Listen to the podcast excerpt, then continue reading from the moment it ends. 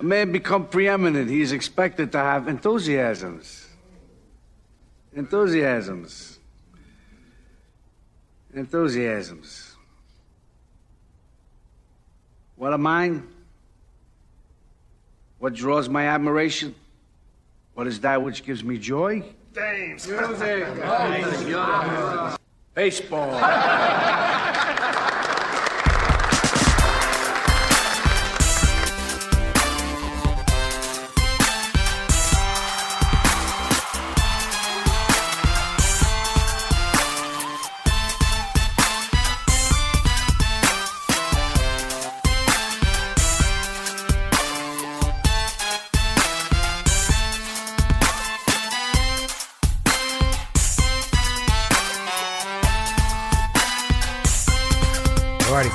welcome back to the Pull Hitter Podcast. This is Rob D, your dead pull hitter.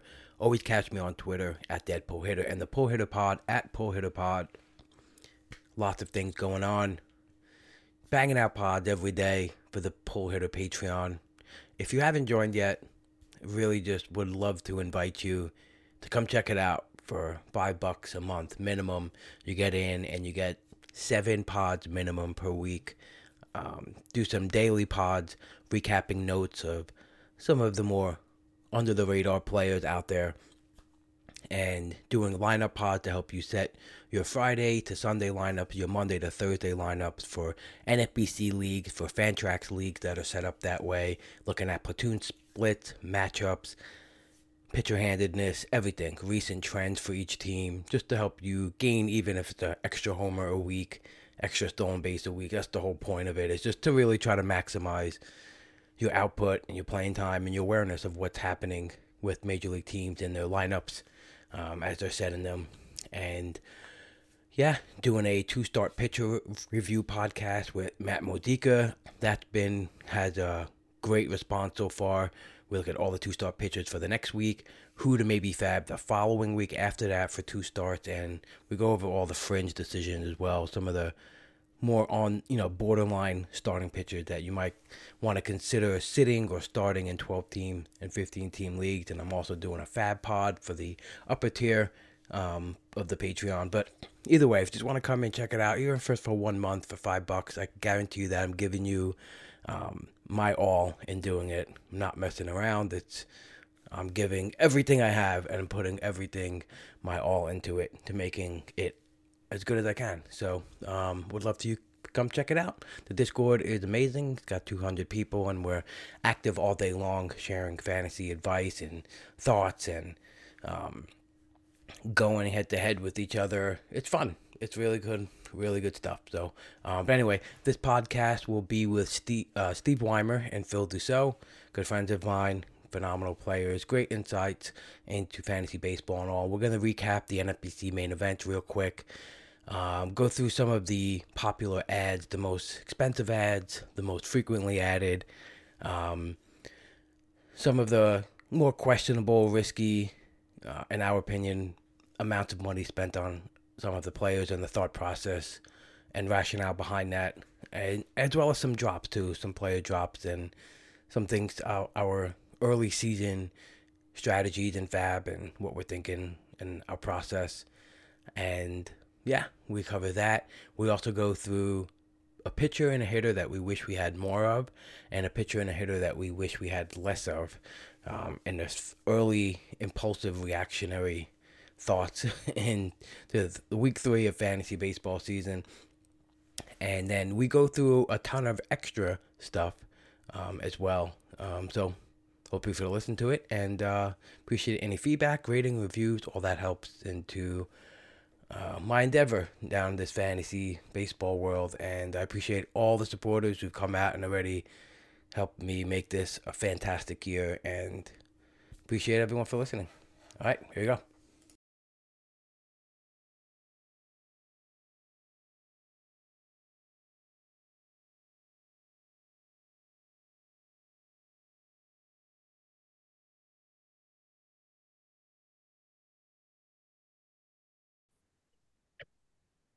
Alrighty, folks, welcome back to the Pull Hitter Podcast, your destination for actionable tools and resources to smash your fantasy baseball league this year.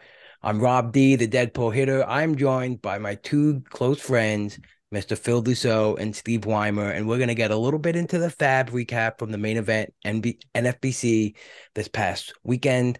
And we're also going to get into some of our draft regrets, some players that we wish we had more of, wish we had less of, and whatever else falls in between. But um, fellas, how you doing tonight? Phil, what's going on? Good. How are you? Beach guy. Just got beach back guy. to the beach. Yeah. Beach day, man. 90 degrees in Jersey, no humidity.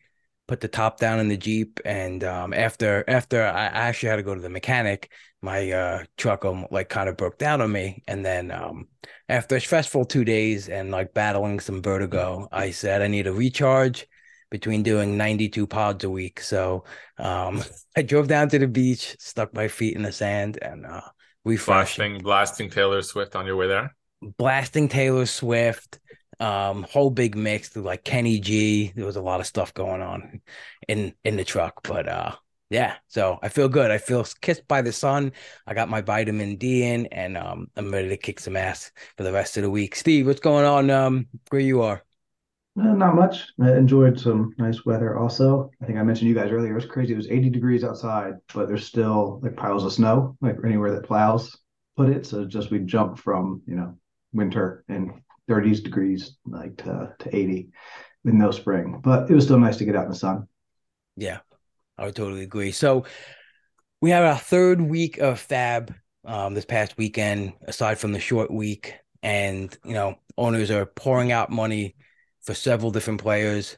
For this past weekend, we had um, an average winning bid across all main events of 31 bucks and money spent per team was 70 bucks um, went up from 64 in uh, week two and a little bit more than we saw from last year um, in week three of last year was 65 bucks so little bit more aggressive this season. Before we get into some of the players, I just want to know just like how you guys have been handling FAAB so far this in this early season. Um, I know you guys are more prudent with your fabbing bids, but have you spent up on anyone yet? And um, how do you see like is there anything different this season? I guess in the early going that makes you want to either pump the brakes on a bid or be be super aggressive on a player. Go ahead, Steve. Um, I'm, you know, it's it's tough early on. I'm probably more you know conservative than most, but um, willing to pay up if there is someone that you think you can hold uh, all season. Um, so I think I've spent about and it looks like 80 in one main, 100 in the other. Um, I think I spent up for Profar is about probably the biggest one, and that may not pay off. But um, just anyone that seems like they're going to get full time playing playing time, I can hold on to for for you know at least a few months. Um, willing to spend a little bit more. I've got a team that I spent ten dollars, and the one I spent the most was uh, one fifty. So, um, and the one that I spent one fifty on, I'm probably gonna scale back a little bit this week. Uh, biggest change for me this year, I'm trying to be more careful with the ten to twenty dollar guys. Um, stick to two or three or four low bids uh, for most players, and then if there's someone I really like, I can pay up for him. Uh, but I kind of feel like where I wasted a lot of money last year was those twenty dollar unopposed bids. Uh, at the end of the year, they kind of all add up. So I'm kind of trying to be careful with that. Um, go cheaper, and then if there's someone I really like, then I, I can I can afford to pay up later in the year. That makes total sense. When I look back at my FAAB, I I don't know why. I just I felt like I didn't look at everyone's, but I felt like I led the league in unopposed bids, and most of them were in that 13, you know, 17 range. I know just sometimes we'll look back at the bidding on Monday night instantly. We're all typing into the chat like who we got, and even if it's a similar player, I'm always like, "Fuck, I was at 17, and you guys got the same player for three. But you know, um, I do have to do a better job with that too, and I just you know, it just it's easier said than done because like the clock ticking down and you're like, but I really like this guy. And you know, you just keep trying to justify yeah. that someone else might bid more, you know. And um, but the one thing I think we discussed this last year was just at least um if if if I like a player and it's in that range, it it's okay to like almost like price adjust according to the need on your team. If you want him on every team, but then how bad do you need him on every team? And then maybe going more aggressive on one league and lowering the bid on another league. You know, I think a lot of times I'll look back at that and say, okay, I got this player for eight and like 17. And um, just at least you're not throwing too much money across all the leagues. But um, yeah, so this weekend, the popular most added player was Kris Bubic on the Kansas City Royals, who went in all 52 main event leagues for as high as 257. Um, and he was one for as low as 17 as well. But a lot of bids up there in the hundreds, 150.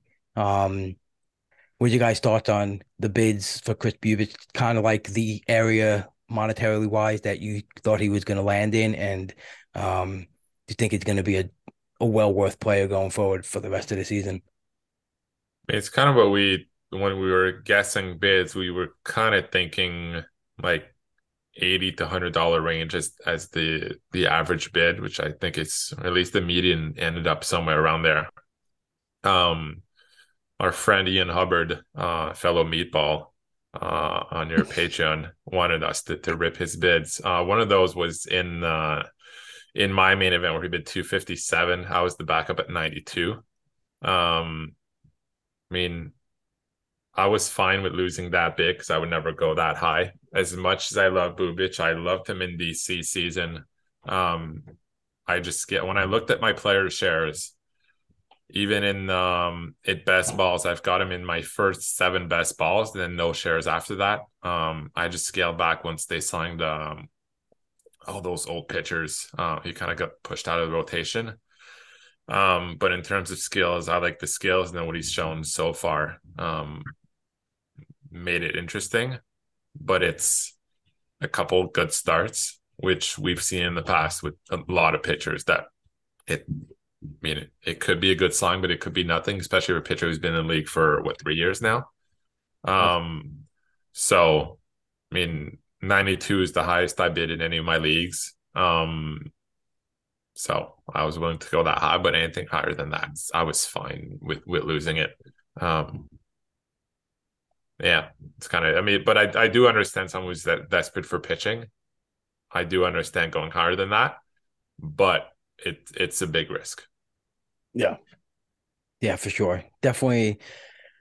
Either if you need him uh, to be a contributor, or you just really want to have that depth throughout the you know your whole team your sp you know 9 10 if you want to have a good pitcher there and you think you could fill that even if you have to pay up a little bit um but i've kind of felt like that on some teams one of my auction teams where i like really needed like another impact pitcher i thought and just some teams where i was a little less aggressive but still in the 70s was um where i didn't mind just adding him to you know the rotation and like I said, just having a good SP9, SP10 on your team, just that you could put in your lineup and feel comfortable about. Um, I think sometimes you can't really put a price on that. It depends, you know, on how you like to build your team and have your bench set up. Steve, what about you? You had any uh Bubic?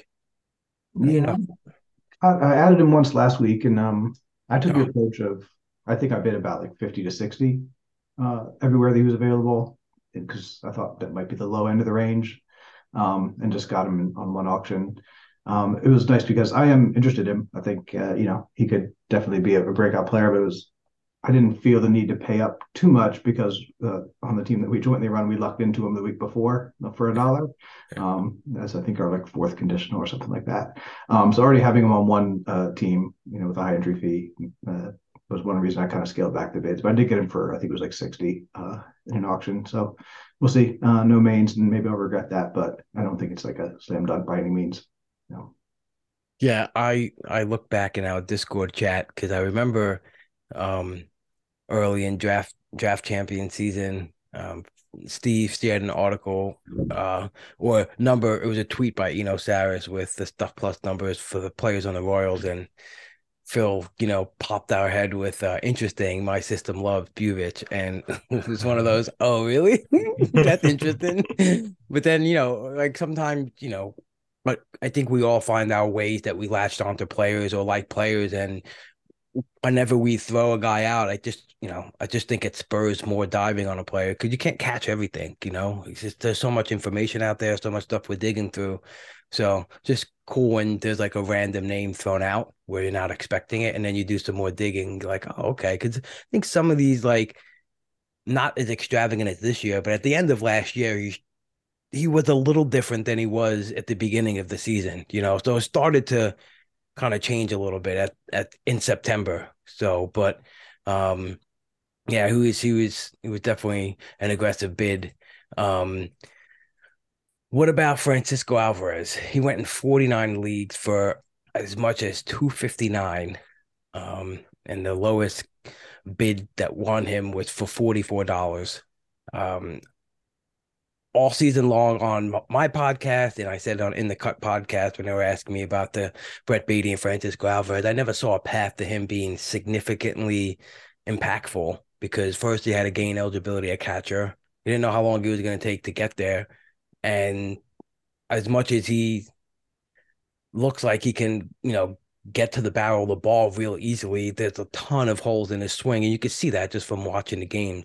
Um, and I love the kid, but been like really, I guess I'm more, I'm more um hesitant with Met rookies, especially um overall, as opposed to all other uh teams. I guess because they're just aware of how they're handling their team, and it just didn't seem like he was going to get a path to significant PT, but I mean, I don't know how you use him now if you bid this much on him. Did you guys get involved in the Francisco Alvarez sweepstakes at all?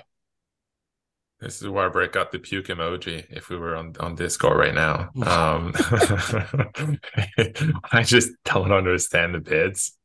I mean, like, yes, he's a decent hitter. Um, but he's still 21. He's been up for a week They've played him twice at catcher behind Tomás Nido. Um, he's still at least eight games from being usable. So at this rate, it's another what three four weeks. Um, and by then, um, Narvaez would probably be what three weeks from coming back. Yep. So you're you're paying like some was it 250 the highest bid? Or yeah 259 259 but like even the hundred dollar bids you're paying hundred dollar to it's like the equivalent of holding an injured catcher on your bench for for three weeks which we don't really do unless um it's someone we paid up for like a proven catcher. So why would you pay to hold him for three weeks to maybe use him after that? Um it doesn't make sense to me. Maybe in this in this second half he gets a chance if he really has if he breaks on AAA, but I think they made it clear that they're not convinced about his skills at, at catcher, so they want him to play there. Um, so I mean, I think as soon as Narvaez comes back, he's going back down to AAA to get better at at catching. Um, and they've got so many bats. None of them are that good, but they're all major leaguers, so he's not get he's not going to get a run at DH. Um, and I assume the Mets are going to train for more bats at some point as well. So I don't know. I just I think it I think it was a waste of money. Even if you told me I could have had him for a dollar, I I wouldn't have done it. Hmm. I didn't even bid. So yeah, yeah I wouldn't have wanted him for a dollar either. Like my worst catcher across all my FAAB teams was Mike Zunino, and I don't think he's going to be better than Mike Zunino. So I had no reason. Like I don't know. Uh, that's just the way I draft the catchers too. But I don't know. Just uh, it seemed like it was way too aggressive. Yeah, I saw in your Discord that uh, Zach Waxman predicted I was going to get him for three dollars, but I decided he wasn't worth three dollars. so I just put that bid in. I know Zach. Zach put that out into the world because he expected you to get the, you know, the big call up, the um, you know, for for cheap, a la your Michael Harris bid last year, but nope. Um, the next the, the, the backup bids were really high for him as well. That's kind of what surprised me. Like a lot yeah. of like hundred dollar bids with like 82, 86, 87 as backup bids. Um, yeah, a lot of competitive bids for sure. Yeah, yeah. I think the lowest backup bid was ten bucks. Uh, but most of them are, are, are in that, you know, 20, 30, 100, Yeah. 90. It's just everywhere, just Yeah. littered. Yep. It's a lot. It's a lot. Just wonder how much production you're going to get. What about Matt Strahm? Added in 47 leagues, um, average ad of about 26 bucks, and he went as high as 131. Um, double start week this week. I think people are looking for a nice push this week and possibly um, something going forward. I'm kind of a little hesitant given his velocity drops in like the second, third time. Well, not the third time around, but second time around, and just uh, just overall. I'm just just wary of him not being able to be a starter for the whole season. But um, what do you guys think of the bids on Matt Strahm this week? Um, I didn't bid on him, but he's my my rankings right now, SB 100, um, which is a pitcher that should be owned. Um, my metric for Stuff Sierra, which is some other version of Stuff Plus, but my own formula, but it's the same concept. Um, he rates pretty well. So, and he's pitched pretty well so far, so I can see it. Um, but I have so much pitching depth on on most of my teams that I didn't bid on him. But if if I'd been hit with injuries and, and short on pitching, he's someone I I, I would have looked at. So um for for once, I know you usually bring me on, and I shit on on every bid. Uh for for for in this case, I I understand the bids and I'm actually okay with most of them. I'm glad to hear that because I got him. There you go. Yeah. I mean, we didn't even discuss discussed this before, so I could have shit Yeah. on him and, and then you would have been embarrassed. But Yeah, so I did. I mean, that was like most of my pitchers look really bad for this coming week. I needed to add a couple, um, and he was, you know, one of the best available by the weekly rankings. And you know, there's enough there that he could stick. You know, there's some some possibility that he's made some changes and maybe can, I guess, it'd be you know, hang around if there's an injury or outperform Bailey Falter or something. Um, so yeah, I picked him up with definitely needed to use him this week, and then um, maybe he'll be around longer than that. Yeah, good scoop, good scoop. I'm probably gonna be wrong on him, but I'm just uh again, I'm just a little wary of of a couple of things, and I probably get too hitched on to a couple of things, and uh I think I agree with you. Like long term, like I have no idea if he's still going to be in the rotation and useful like in the month in like a month and a half. But for bids in the in the thirties, if if you get like a good month from him, it's Yeah. totally fine. So good point. Yep. Yeah, all stats are useful right now, especially Yeah. um, with the environment and some of the pitching performances that we've seen so far. Um, Bryce Elder went in 46 leagues for as high as 162. Also lined up for a two start this week. Um, I don't know. I really um wasn't aggressive with my Elder bids. They were kind of really low, seven, eight bucks. I didn't get anything. But um, do you guys have any interest in Bryce Elder in this period? um, that that same team where I needed pitching, I had him in in bid strings, but I had him behind uh, Gibson and Strahm. Who I, um, so I think I'm not sure. Maybe I didn't like the long term outlook as much. Um, viewed it a little bit more as just a, a streamer. Did you say bid strings? Bid strings. I don't know what you call them. The No, I like that. I like that better than waterfall. Bid strings. Yeah. I guess it should be. Fucking a. I'm looking at it. It's technically a claim list. Is the term on the website? no, we'll go with bid string. That's a good Bid one. string. Yeah, I bid like string. it. I like it. All right. Starting new trends here. That's what we do. Yeah, I've got him right behind Strahm. Um, they're pretty close to each other in terms of long term outlook. I guess it's similar. Um, Strahm is probably more likely to take himself out of rotation. Elder with the with the other pitchers coming back, he probably has to pitch better to, to stay in there. Um, but it, yeah, I would have that pretty close. Uh, but it's the same scenario for for me. I have enough pitching um, as it is that I didn't have to bid.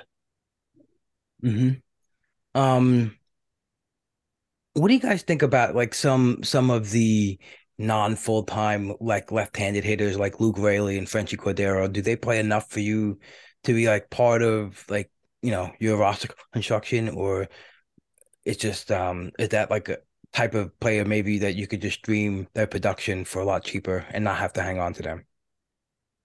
For me, they're all stream bats. Um, where you kind of bid one week the three to seven dollar bid because they're facing I don't know six righties and they're going to play a lot, and then you hope you strike gold. Um, and the ones who did that with Franchy, it looks like they might have done that because having a great week, and he might stick around at least for a couple more weeks. Um, but we haven't seen him against the lefty this week. Are they going to play against the lefty uh, in the coming days because of the hot streak he's on right now, or is he going to stick on the bench? Um, that's the part we don't know. But if if someone gets hot like he does, you can earn full time playing time pretty quickly. Um, especially in the Yankees outfield, I think there, there's a spot for him. So, um, if he's cold for a week is a drop. But yeah, he's the kind of guy I look to stream and then hope hope hope you get it right. Hope he gets hot at the right time. Um, I had mm-hmm. that um a couple of years ago with I still remember it was um, Jose Iglesias with Baltimore, right? Um, picked him up as as a streamer for a couple of bucks. Then he got hot and he hit like was like three over three hundred that year. Yeah. Um, so it's the kind of thing when you're streaming. Um, yeah, he hit 373 that year. Yeah, it's the short season, 373. So, um, it's the kind of thing where you just put in a small bid and then hope it works. If it doesn't, you got him for for the good week, the good matchups. Um, and then once in a while, you're going to find a keeper for the rest of the year. Yep, I like it. Um, what about some of like the higher bids, like for players like um, Jorge Polanco? Like he was available in two leagues, and he went so like two seventy five and two twelve. Just given like just the injury stuff on him too. I don't know. Is that that also seems like a lot. Is that just a desperate play for help up the middle? Or you just think that that that you're gonna get the 31-19 type player, you know, that we saw a couple years ago? Yeah. Like those bids for those players that kind of shocked me. Like, do you know, they're high owned, so you know they're gonna, you know, the ninety percent owned players are always gonna go for an aggressive bid because either someone dropped them because they had no room, and they're just gonna be interested. It's the first thing you see on the free agent list when you go there. They're at the top of the list, so that's what everyone sees. Um, they're gonna be aggressively bid on, but it just seems like a lot for a player that we don't really know what's going on with him right now. You know. I agree. Um, in rehab, like I haven't looked too closely yeah. into it, but that's the kind of player that I don't know if I go that high. But if you look into the situation, it seems like he is healthy. Um, that it was really just like slow, slowly building him up, um, as opposed to like an ongoing issue. Then, then you know you could have someone who would be what like a tenth rounder or something. Um, so I I can see a pretty big big big bid. Uh, again, if if you really have reason to think he's going to be be able to stick uh, and stay healthy. Yeah, um, it's not a bid I'd make. Uh, I just feel like I can make I can do so much more with that 250 or 270 than just spending it on one player. Um, and I get the argument that if if it works, then you have a player for six months rather than in July it for three months. But in July, the bids are usually half that amount, so you can get two players for three months uh, versus one for six months, and you're kind of spreading the risk because uh, Polanco could come back get hurt within a week and be out for eight weeks, and then you spent 270, and then you don't know whether to hold on to him or drop him. I think at that point you have to drop him. So, um, when I can, I'd rather spread the risk and bid on multiple players. Um, I did last year for Drew Rasmussen because I was convinced he was worth it. Uh, but it's very rare that I'll I'll put in a bid like that. Any closers that kind of caught your eye this weekend, just in terms of price, or even like the spec closers? You know, like guy like Jose Alvarado went as high as one fourteen. Um, Chafin went as high as one eleven. Um, and for as low as thirty seven bucks. Um, what you Chapman guys like for one eighty nine? Chapman for one eighty nine. Not one league. Yeah, even Taylor Rogers for seventy seven. Like I don't know. So sometimes it's just really shocked by how much um, we put into a guy who, you know, who's, I mean, these Taylor Rogers hasn't even got a shot to close. It just seems like obviously it could be better resources that this could be thrown at, but the Chafin, like, how do you guys see that Arizona thing shaking out? You think Chafin's going to get most of the opportunities there? It seems like they trust him in it, uh, but they still want to give McGough some shot to close in. Seems like they want to mix things up. So Yeah. you're bidding on, say, half a closer on a pretty bad team. Um, and I feel like those guys in July are going to be available for ten dollars. So it's just now you're competing against everyone for those guys. Um, I put in a bid the fall four dollar bid on Trey Wingenter because I was convinced he'd get the next save up, which he did, but it tur- turns out he just sucks. So, um, he'll be a drop this week. Hmm. But um, I'd rather want to have an open roster spot, put in a small bid on one of those guys that I think is going to get the next save up, or if someone is struggling, um, I'd rather take like ten different shots to be a week early on someone, um, than put in that big bid. Um, especially because if you drafted like closers, um, or at least one closer, like like I think we all did, you should be close to the middle of the pack in the saves um, in a couple of months. And unless you're going for the overall, you don't need to be much higher than that. So um, I'm I don't see myself spending on an early closer unless something crazy happens. Um, and as season progresses and people realize they don't need saves or people start giving up, that's when I try to jump in and and get the cheaper closes and hope hope to get them right. What about your style, Steve? Yeah, I agree on that. Um, it's you know no guarantee that it'll keep happening, but the last couple years I've moved up a lot in saves, you know, by picking people up in the second half and, and, and taking the approach that that Phil's uh, recommending of you know taking a, a few shots and then eventually uh, hoping one or two of them hit. And then if you do pay up, I mean, for for someone like that, then even if you hit like you that's one place that you can have an advantage over others is by paying attention to bullpens, right? Um, and there's no edge to be had there if you've already got all the saves you need because you drafted too early or you drafted one early and then spent two hundred dollars in FAAB um, on someone and got it. Then great, but the, the, there's there's cheaper ways to get those saves. And I think one more thing, I think we have a tendency to be less patient than than managers. Um, Hmm. On April fourth, Kyle Finnegan gave up five runs, and he looked terrible, three home runs, and we're like, oh, he's done. Kyle Finnegan sucks, and then three straight scoreless outings, including save. So, like, I think we're just quick to react and quick, and I assume that Chapman bid is high because Barlow has struggled of late. Um, but Barlow could come back and have three or four scoreless outings and be the closer, and you're like, oh, damn, I wasted 188 on Chapman because I thought he'd get the next save up. So, um, and I've been, I mean, I've made that mistake a ton in the past, and I think I still do this year where I kind of assume, okay, well, that guy just gave up two runs, he blew a save. Um, he's not going to get the next one, but then two days later, he does get the next one. So, um, I think managers are more patient than we are, and we're quicker quicker to take the job away from from from a closer. So, um, I think that's where we kind of overreact and, and put in larger bids than, than we should. But that's not a problem if you're doing the small bids, right? Like No, so- exactly. like, Yeah.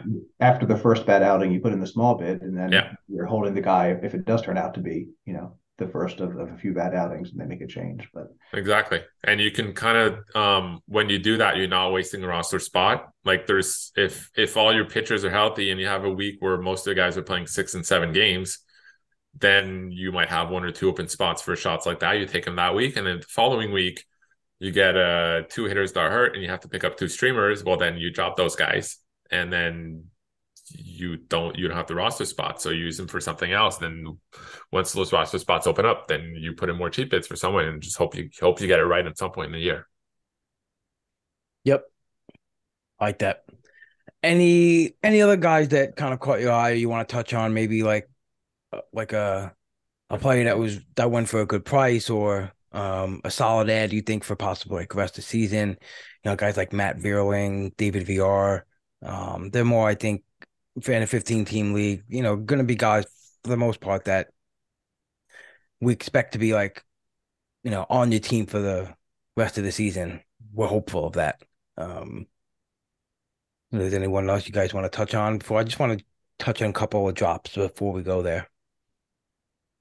Um, yeah, no one, none of the hitters really stand out. Um, I kind of like Alex Call. I've been, been talking to you guys about him for Mm-hmm. a couple of weeks. I think I picked up one more this week. Yeah, I picked up picked them up once more this week for two dollars. Um, I had a bunch the previous week because it was the Coors week, which which kind of worked out. But looks like he's leading off, and they kind of want to put him in that role. I don't know how long it's going to last, but while it does, if he's playing every day leading off, I think that's interesting.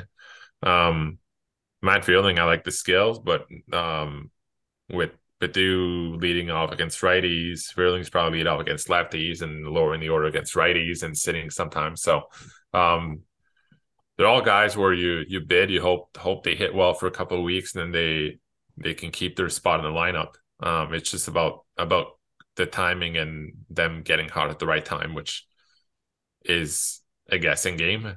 Um, Villar, we talked about in the in the Discord today, um, or I was kind of against him, um, just because I think he's a better real life player than fantasy player. Um, because the part, the team, he's going to sit against. They have so many left-handed bats that he's going to sit against righties too often for for my liking. Uh, and it's nothing against the player because he looks like a really good real life real life hitter. Uh, he just happens to be on a team that's going to sit him a couple of times against righties and um in not a great park and he walks a lot which isn't good for fantasy. So um that's just my take on him and i think that kind of covers it the names i can see here. Uh matt brash i find interesting as well. Kind of sneaky cheap reliever that you pick up some probably picked him up hoping for a save for saves with with Munoz out, but I think just as a reliever, he can be he can be interesting as well. Yeah, I I had I drafted him on one team, Brash, and um was super happy about that. Um and then I was like, I think I really want him on my other main. And I kind of thought he was gonna be a little more wanted than what I bid. Uh, I bid 23 bucks and the backup was one. I just thought like uh, just the skills and even the ancillary saves possibility, like, you know, even if we replace Munoz straight out, um, and we don't know when Munoz is going to come back, I just, I thought it was, you know, worth that bid, especially with, with the like the strikeout potential that he could, but now with the $1 backup and I was like, shit, again, talking about those lessening those you know those those higher bids, those ten to twenty dollar bids, and um, I guess it just was going to be. I anticipated more more of a battle, but I guess I guess it helped that he. I should have thought about him blowing that first opportunity, and like that would drive the price down a little bit. But I, I don't know. It's hard because there were for I'm just counting about what 15 bids that were higher than $17.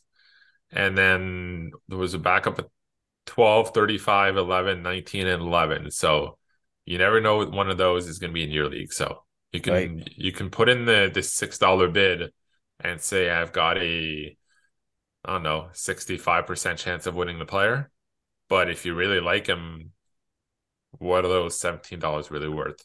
Um the extra ones that you put in. So it's I mean, the, the, we we we say about the OCs being a total guessing game. Well, the mains are still a big guessing game mm. as well. It's kind of more. I mean, when you put in a bid, you if a guy is available in only one of your league and you really want him, you're gonna end up overpaying most of the time.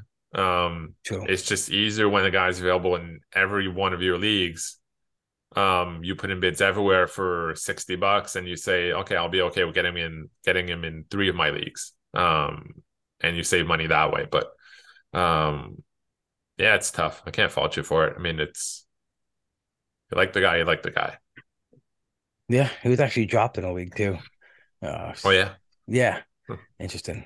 Um, yeah, I I really kind of like going through the drop list. I just like to just get into inside of like what other people are thinking during their bidding process. Um, but you mentioned Kyle Finnegan; he was dropped in six leagues. You know, it's like you see the bids of some of the other spec closers that we just talked about, and you got a guy off of one, one. You know, obviously they Dave Martinez said that he was gonna be used in high leverage, but you got to think even just with the other guys on their teams that he would still get the majority of the look. So um, he was a guy that stood out. Jose Berrios was dropped in seven leagues.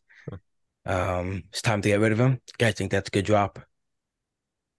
Uh, haven't great, but I mean, yeah, I mean it. It's it's team dependent. You can't start him now, so do you have the room to hold him or not? So it it. I mean, on my teams right now, I would. I'd probably keep keep him for an extra two or three weeks. But um, actually, on five of my teams, I'd have room to keep him for an extra three weeks. On one, I wouldn't. So it comes down to it's a team construction kind of thing. How many injuries you have, and so on. So um, it's. I mean, I guess that's why he was dropped in about twenty percent of, or was it ten to fifteen percent of the main. So it depends on the teams how many injuries you have. Yeah, I think I'd want to hold him. Um, I can't imagine. I mean, I, I, guess if you have a lot of injuries, but uh, I think he'd be he'd be worth a hold if I had him, but I don't. So, like David Peterson was dropped in three leagues. I mean, I know I don't think he's the best. I think I shit on David Peterson a lot in my uh, daily pods, but you know, he's just a I don't know, he's kind of effective enough of a pitcher in a 15 team league. I think that worth it just just holding for a little bit more. But um I agree. Yeah. Um I see Oneil Cruz, we knew he was gonna get dropped. I'm surprised it wasn't in more than ten leagues. Um you tell uh, us how you feel about him. no, no, no, no, no, no. I can't. I can't. I can't. It's just um it sucks that he got hurt. It was a weird play. I think he slid real late. Yeah. Um, and I think maybe that's why the catcher got a little hectic on him. I don't think he was I think the slide caught him off guard as, as it almost looked like he was just going to concede and not slide, you know. And then all of a sudden he did this. Um, it kind of looked like a, a uh, FIFA slide um, from like 2000, you know, PlayStation 2, like bad, you know, like bad graphic slide. Um, it's mm-hmm. kind of what it looked like. But um, and Scotty Scotty McGough dropped in 22 leagues. Uh, I think that was kind of that was kind of interesting to me. And um, Max Kepler too. Like Max Kepler dropped in 24 leagues. I think I would have gave him some extra time, maybe a week or two. I did on one of my teams. Um, I don't know. I feel like healthy and playing every day, the kind of guy that would do me pretty good in the outfield, you know. Um, but just like you said, like team context, team team dependent, it's it, it's tough. Um, all right. I think we had enough of FAAB. Let's go into um pitcher you had less of. You pitch a pitcher you wish you had less of so far in this draft season. Steve, you want to go first? Um, yeah, so my views haven't like changed a whole lot, my valuations from the beginning of the year, but um, someone that I wasn't on like all DC season, but ended up with two of uh, two of them on my my big teams is Kyle Wright, and I'm not really like thrilled with that. Um, I think it's just maybe I didn't adapt properly as his price was was falling with injuries. But uh, when I drafted my main, he was like throwing or something, and I, and I took him, um, got him on another team, and just not a big fan. So I wish I'd used that one of those spots for someone else. Mine's probably Hunter Greene. Um, I liked him, but not that much. It just kind of worked out where I got him in main at a decent price. In the auction, he went a lot cheaper than the guys um, around him in terms of ADP. So I got him there. Got him in the OC again because I was loading up on pitching at that point. Um, so I mean, it's not one of those scenarios where I grab him because he's dropping and I'm I'm the sucker who takes him. I actually liked him, but um, there's other players I like as much, if not more, in that range that I have fewer shares of. So, um, yeah, he's my guy, and hopefully he turns it around. But it hasn't looked great so far. I think he looked he looked really good yesterday. I mean, 10 Ks. A command seemed a little better. The, the, the fastball was a little more placed. I, I I have him in a lot of big leagues, but um, he seemed to kind of start pitching when he, he puts like three guys on base and then he decides to strike everyone out.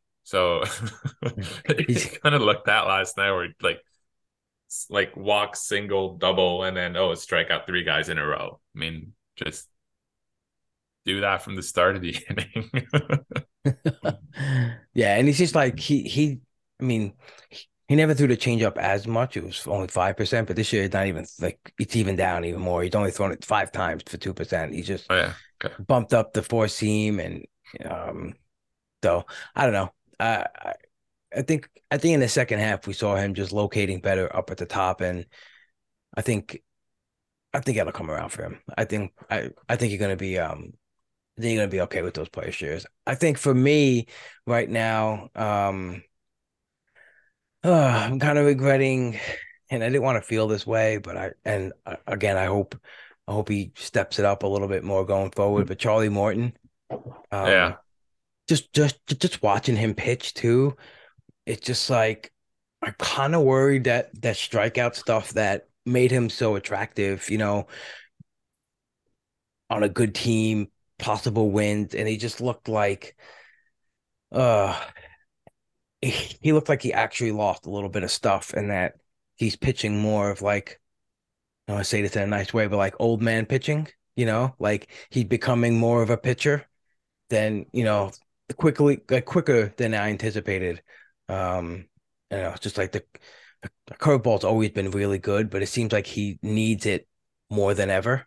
Um, the fastball has been getting smoked early on. Um, got a, a 445 expected batting average against it and a 657 wOBA he's just like and i watched it too it just it doesn't seems like it's it's the same velo but it doesn't look the same coming out of his hand um i don't know i don't know if he's doing something that's i think we saw him start off early last season after the injury like just building back up and he was slow to ramp up and kind of wishing i could just like want to not start him until that point comes. But then it's also hard staring at you know um, a tenth round pitcher and just waiting him for waiting for him to find it. You know. Yeah, that's a good one. I'm looking at some of his like pitch metrics compared to last year, and it's not pretty so far. Yeah, it's it's down, right? I haven't I I, I didn't look at that. The the all around stuff or just the fastball? Um I guess just all around, I just have some yeah. some like formulas that try to turn it into one number, and it's a lot worse than it was at the end of last year. Mm-hmm. So it's the only ten things that I had. I'm not sure if he's had a more recent start that I haven't put in this yet, but um, yeah, not not a great start.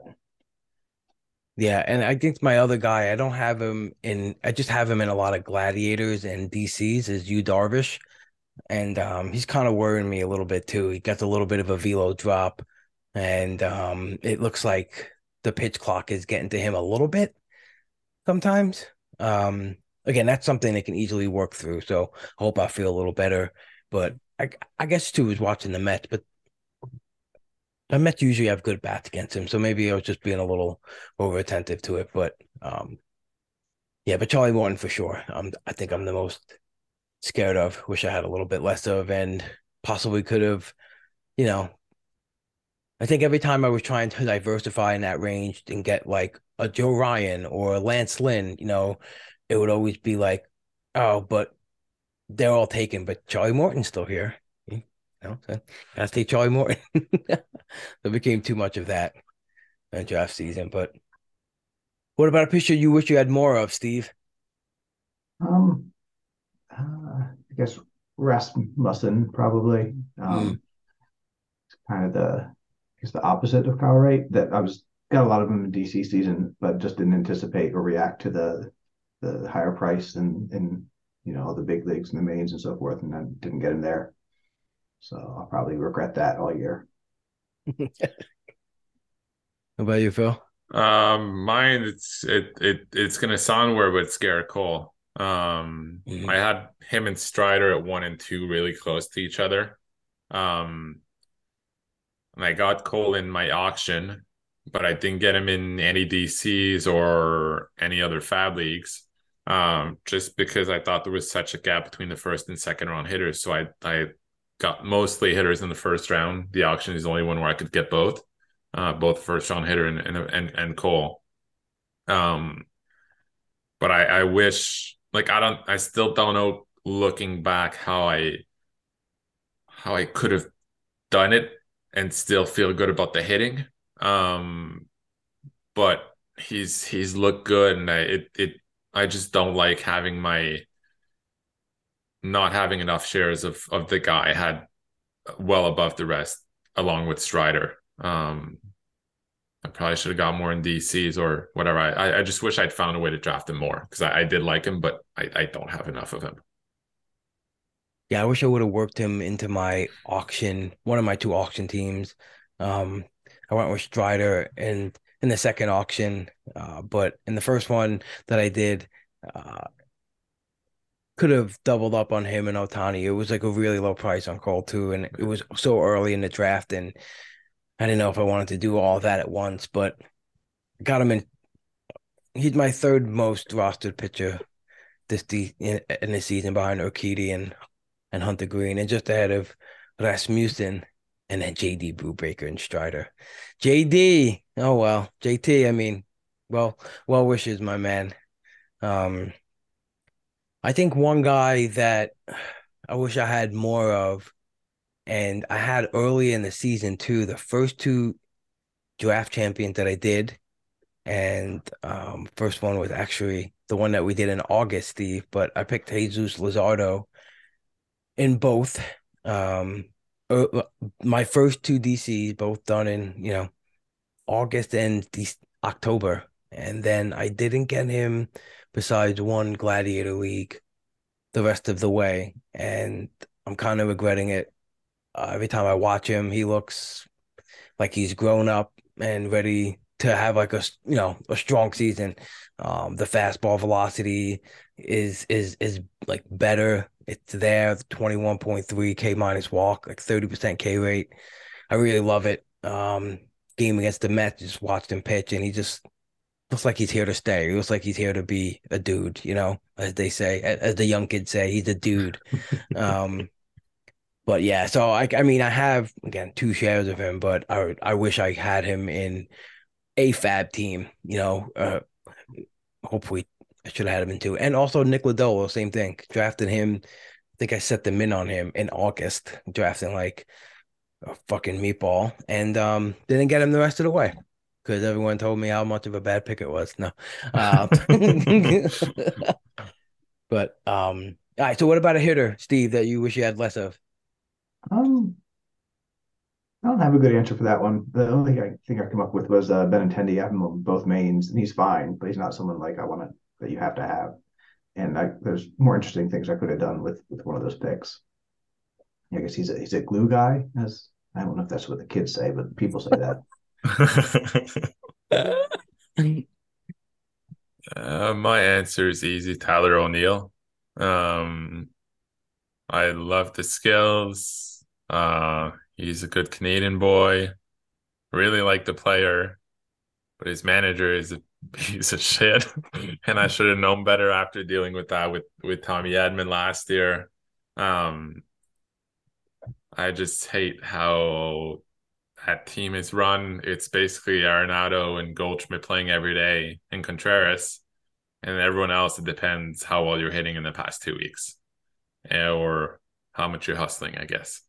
Um, so it's, I mean, I kind of went through the same thing with the, um, the Cubs. Was it a year, uh, two years ago with. Ian Happ? Yeah. Yeah he was terrible for the the first month, but at that point he had like a three or four year track record of being a well above average major league player, and he just decides to start benching him for no reason. Well, the reason he's been cold for a month, but anyone who plays fantasy or anyone who knows anything about baseball knows that any hitter can get cold for a month. Um, so I hate managers who manage their team that way. Um, and with O'Neill, I feel like he has he, he hit a home run in Coors at least, but I feel like he has to hit a couple more the next week while Carlson is is has the, neck thing. Otherwise, I think O'Neill could end up on the bench more often than not. So um hopefully he gets traded or he gets started in the next week or two and they he's forced to, to keep playing him. Yeah, in um in my neighborhood we call that getting marmold. and it's not a good thing. Um unbelievable. I Ah, thought it was really ironic that I didn't see it, but I, I heard about how was it the next day that he he didn't get the, the challenge in time, um, Marmol. So it kind of made it sound like Marmol was was hustling to, to get the, the challenge out. So oh, um, that's great. I didn't see I didn't see the replay of that, so I don't know how exactly he played it, but I read about that. So um, That's interesting. I just thought that was funny. Yeah. How ironic. Um, I don't know. See, like I really love all the hitters I have a lot of. Um, I mean, I have a lot of Ryan Jeffers in draft champion, but he's not a guy I'm using. He's I have a lot of him because he was always like my catcher three or four. And I just always liked catcher three or four. But um I have a lot of um and it's not I think I had him in one one main event team that I no uh maybe not online championship team yeah that I dropped already but a lot of gladiators and draft championship but Austin Meadows I mean but you know I didn't know he was going through what he was going through again so I can't really bank on that but a player you just mentioned I wish I had on more of my bigger teams is Ian Happ for sure um but we didn't do that yet we're not we're not talking about that yet um maybe Javi Baez start off that round. Javi, yeah, I guess I'll start off maybe Javi Baez though with that one. Okay. Make um, maybe I believed in a little too much of the Javi Baez renaissance because the second half was so much better. It's still way early, so I'm like overreacting possibly, but um, and then maybe also my love for Nick Gordon. Uh, I wish I guess that a little bit less of him, even though he's multi-eligible to help, but just like they he comes out of games. He- again he doesn't start versus lefties because the twins do that. But yeah so then i'll start the player i wish i had more of is ian happ. I wish i had him in online championships and main events. I'm just three gladiators well, four gladiators a draft champions and the ultimate that i that i share with you guys but it's you know i don't feel like i truly truly have him in that league i'm sharing him with you guys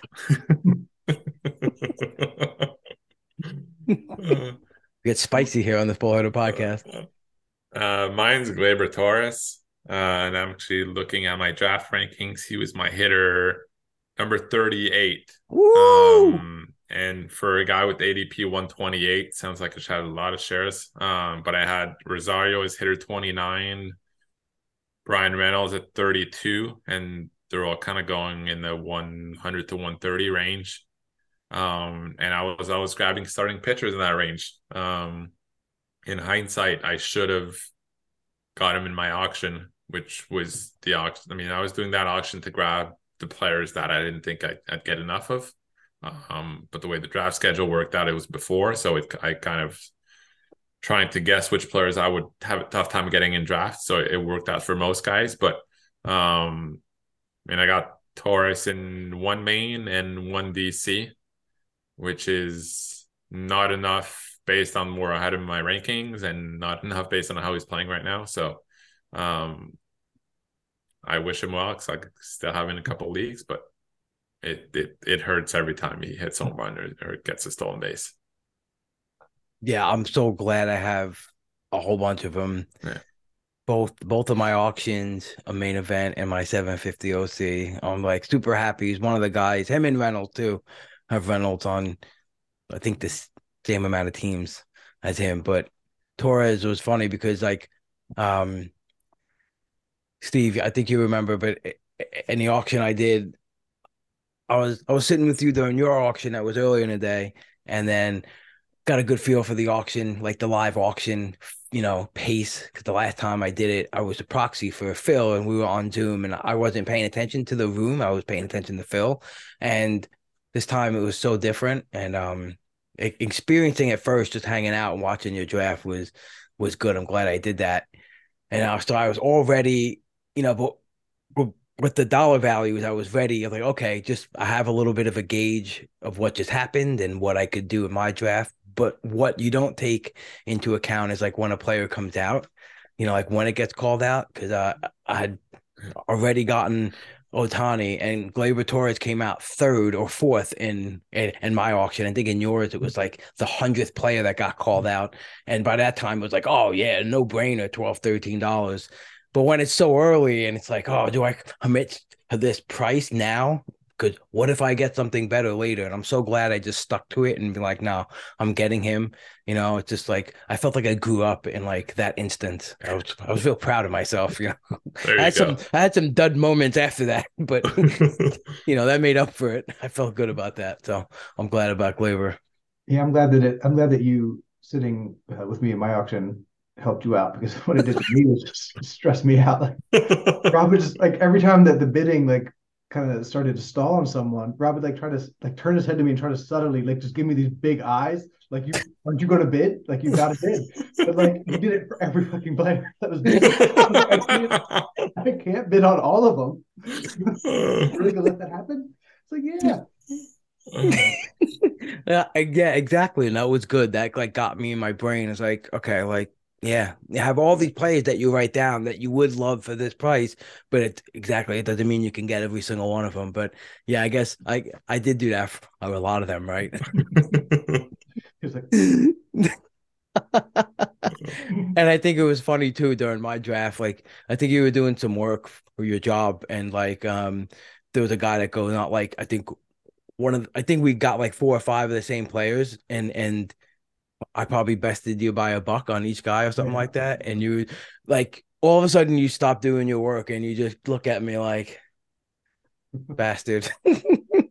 uh, but um, all right, did did we all uh touch on that? I think we did. Steve? Or wait, no, Steven say his. No, Steve thinks I is. Um, uh, mine's uh, Josh Naylor. I did get him in that auction that we were talking about, but I thought for Mm. sure I'd get him at least one main and just kind of didn't time it right or you know had other needs. Um, looking at one of them, I drafted Andrew Benintendi in front of him, so I guess I could have just uh, not done that. But yeah, I like Naylor. Um, and wish I had him on at least one more of my uh, important leagues. It's funny because the guy, the guys that um Naylor and have the ones that you named, the ones that have pretty much every league. And I know the one I named, Ta- uh, Gleyber Torres, you guys probably have in most of your leagues as well, or at least in, in a lot of them. So Funny the way it is, right? yeah, yeah. Um, okay. Um, we're gonna talk about the pitch clock next. Do you- and and if you think it has an effect on the pitches right now, do you, Yeah, do you that, feel that- like that's that's on the paid. We're not giving that information for free. Oh, that's right. Sorry, I'm looking at the wrong part of the doc. Wrong part of the doc. Right. Everything else is is is costing people money. Uh, Everything else is there. it's That's all the right. good stuff we're, We're done. We're done. That's right. If you do want the rest of this juicy material, we're gonna go through the pitch clock effects, how to use Shohei Ohtani, and so much more. Um, if you join the Patreon, that's it. Come on in. The rest of the pod will be exclusively on the Patreon, and for five bucks a month minimum, I mean, you can get in and you'll get seven pods a, a week minimum. I think. I think right seven. Yeah, I'm doing something like seven to nine a week. Uh, news blast every day um recapping the day before i try to do like two or three player dives per per box score recap and get into news and notes and all that fun stuff. And of course if you want some more juicy stuff right get the $10 tier and you can get me and maddie mo doing a two-start pitcher preview. Um that's gotten some great feedback so i'm happy about that. Because not only do we go through the two starters we go through a lot of those fringe you know, starters that we're not so sure about if we start or not. And we cover 12 teams, 15 team leagues, and giving you a two week look ahead, telling you who to pick up two weeks ahead for your pitching staffs. And for 15 bucks, you get my FAAB Pod 2. Hey, I told you to go pick up Michael Taylor this week, and the guy's on fire. So, and and and you get all my random Jake Cave love as well. But yeah, all right. So yeah, for catch the rest of this episode, you can hop on into the Patreon and join the Meatball Mafia. There's a lot of meatballs flying around, and it gets hot. But the Discord is hot. And you know what? Um, before we go, I just wanted to touch on that. The Discord is amazing. It's 190 active people in there. And what I've learned, I've obviously always known this ever since I started playing in the main event and talking to all the smart people that have teams in it. Um, that it's really competitive and players are really sharp, but to hear the discussion that goes on in there and to see like other people's processes like on, on top of us talking every day um it really opened up my eyes. I really see truly like there's there's some there's really really smart people out there and it just really blown my mind like the discussion that goes on. It's it's, it's not no it's not it's not some lollipop discussion. It's really really intense stuff. And um i think you guys would agree with that right? It's a, it's good yeah, Discord's awesome. And the pod we're about to do, the paid pod, we put it in there that we're gonna do to do this. People submitted got like 10 questions in there or something like that, gave us topics to discuss. So um I don't know how often we're gonna do it, but I'd love to do that at least a few more times during the year. So um if in the Discord you can ask questions and Steve and I will answer and Rob as well will give our opinions on a bunch of topics. Just random baseball discussion based on topics and questions we got from people in the Discord. So Yep. Um, lineup help and um, if you do pay for the FAAB pod we give you FAAB advice too in the discord. I think it's really it's really awesome. Um because like you said other people chime in and you're just getting like a really wide view on it. It's not just like uh one two ideas on you know popular plays to add or it's really awesome. So yep.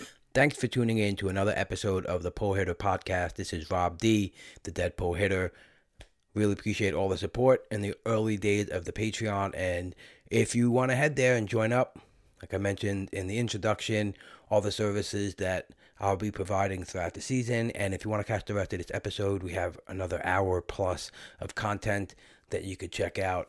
Um, really diving into some of the listener questions from the Discord. We got an Ask Me Anything for Steve and Phil and myself.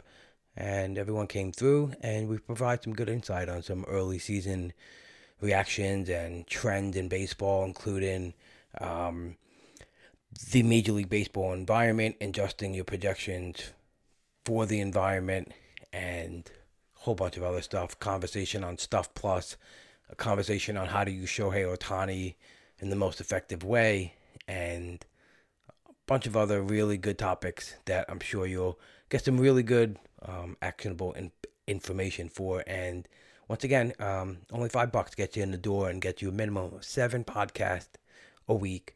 And uh, come try it out for a month. And um, I really think you'll enjoy the whole community that's been established in the Meatball Mafia family. So appreciate everyone for listening. And if you're not going to join, that's fine as well. You can keep supporting me here on the free listens and uh, leave a nice rating and review. It would be really helpful. Appreciate everyone. And uh, don't be a bag of shit. Peace.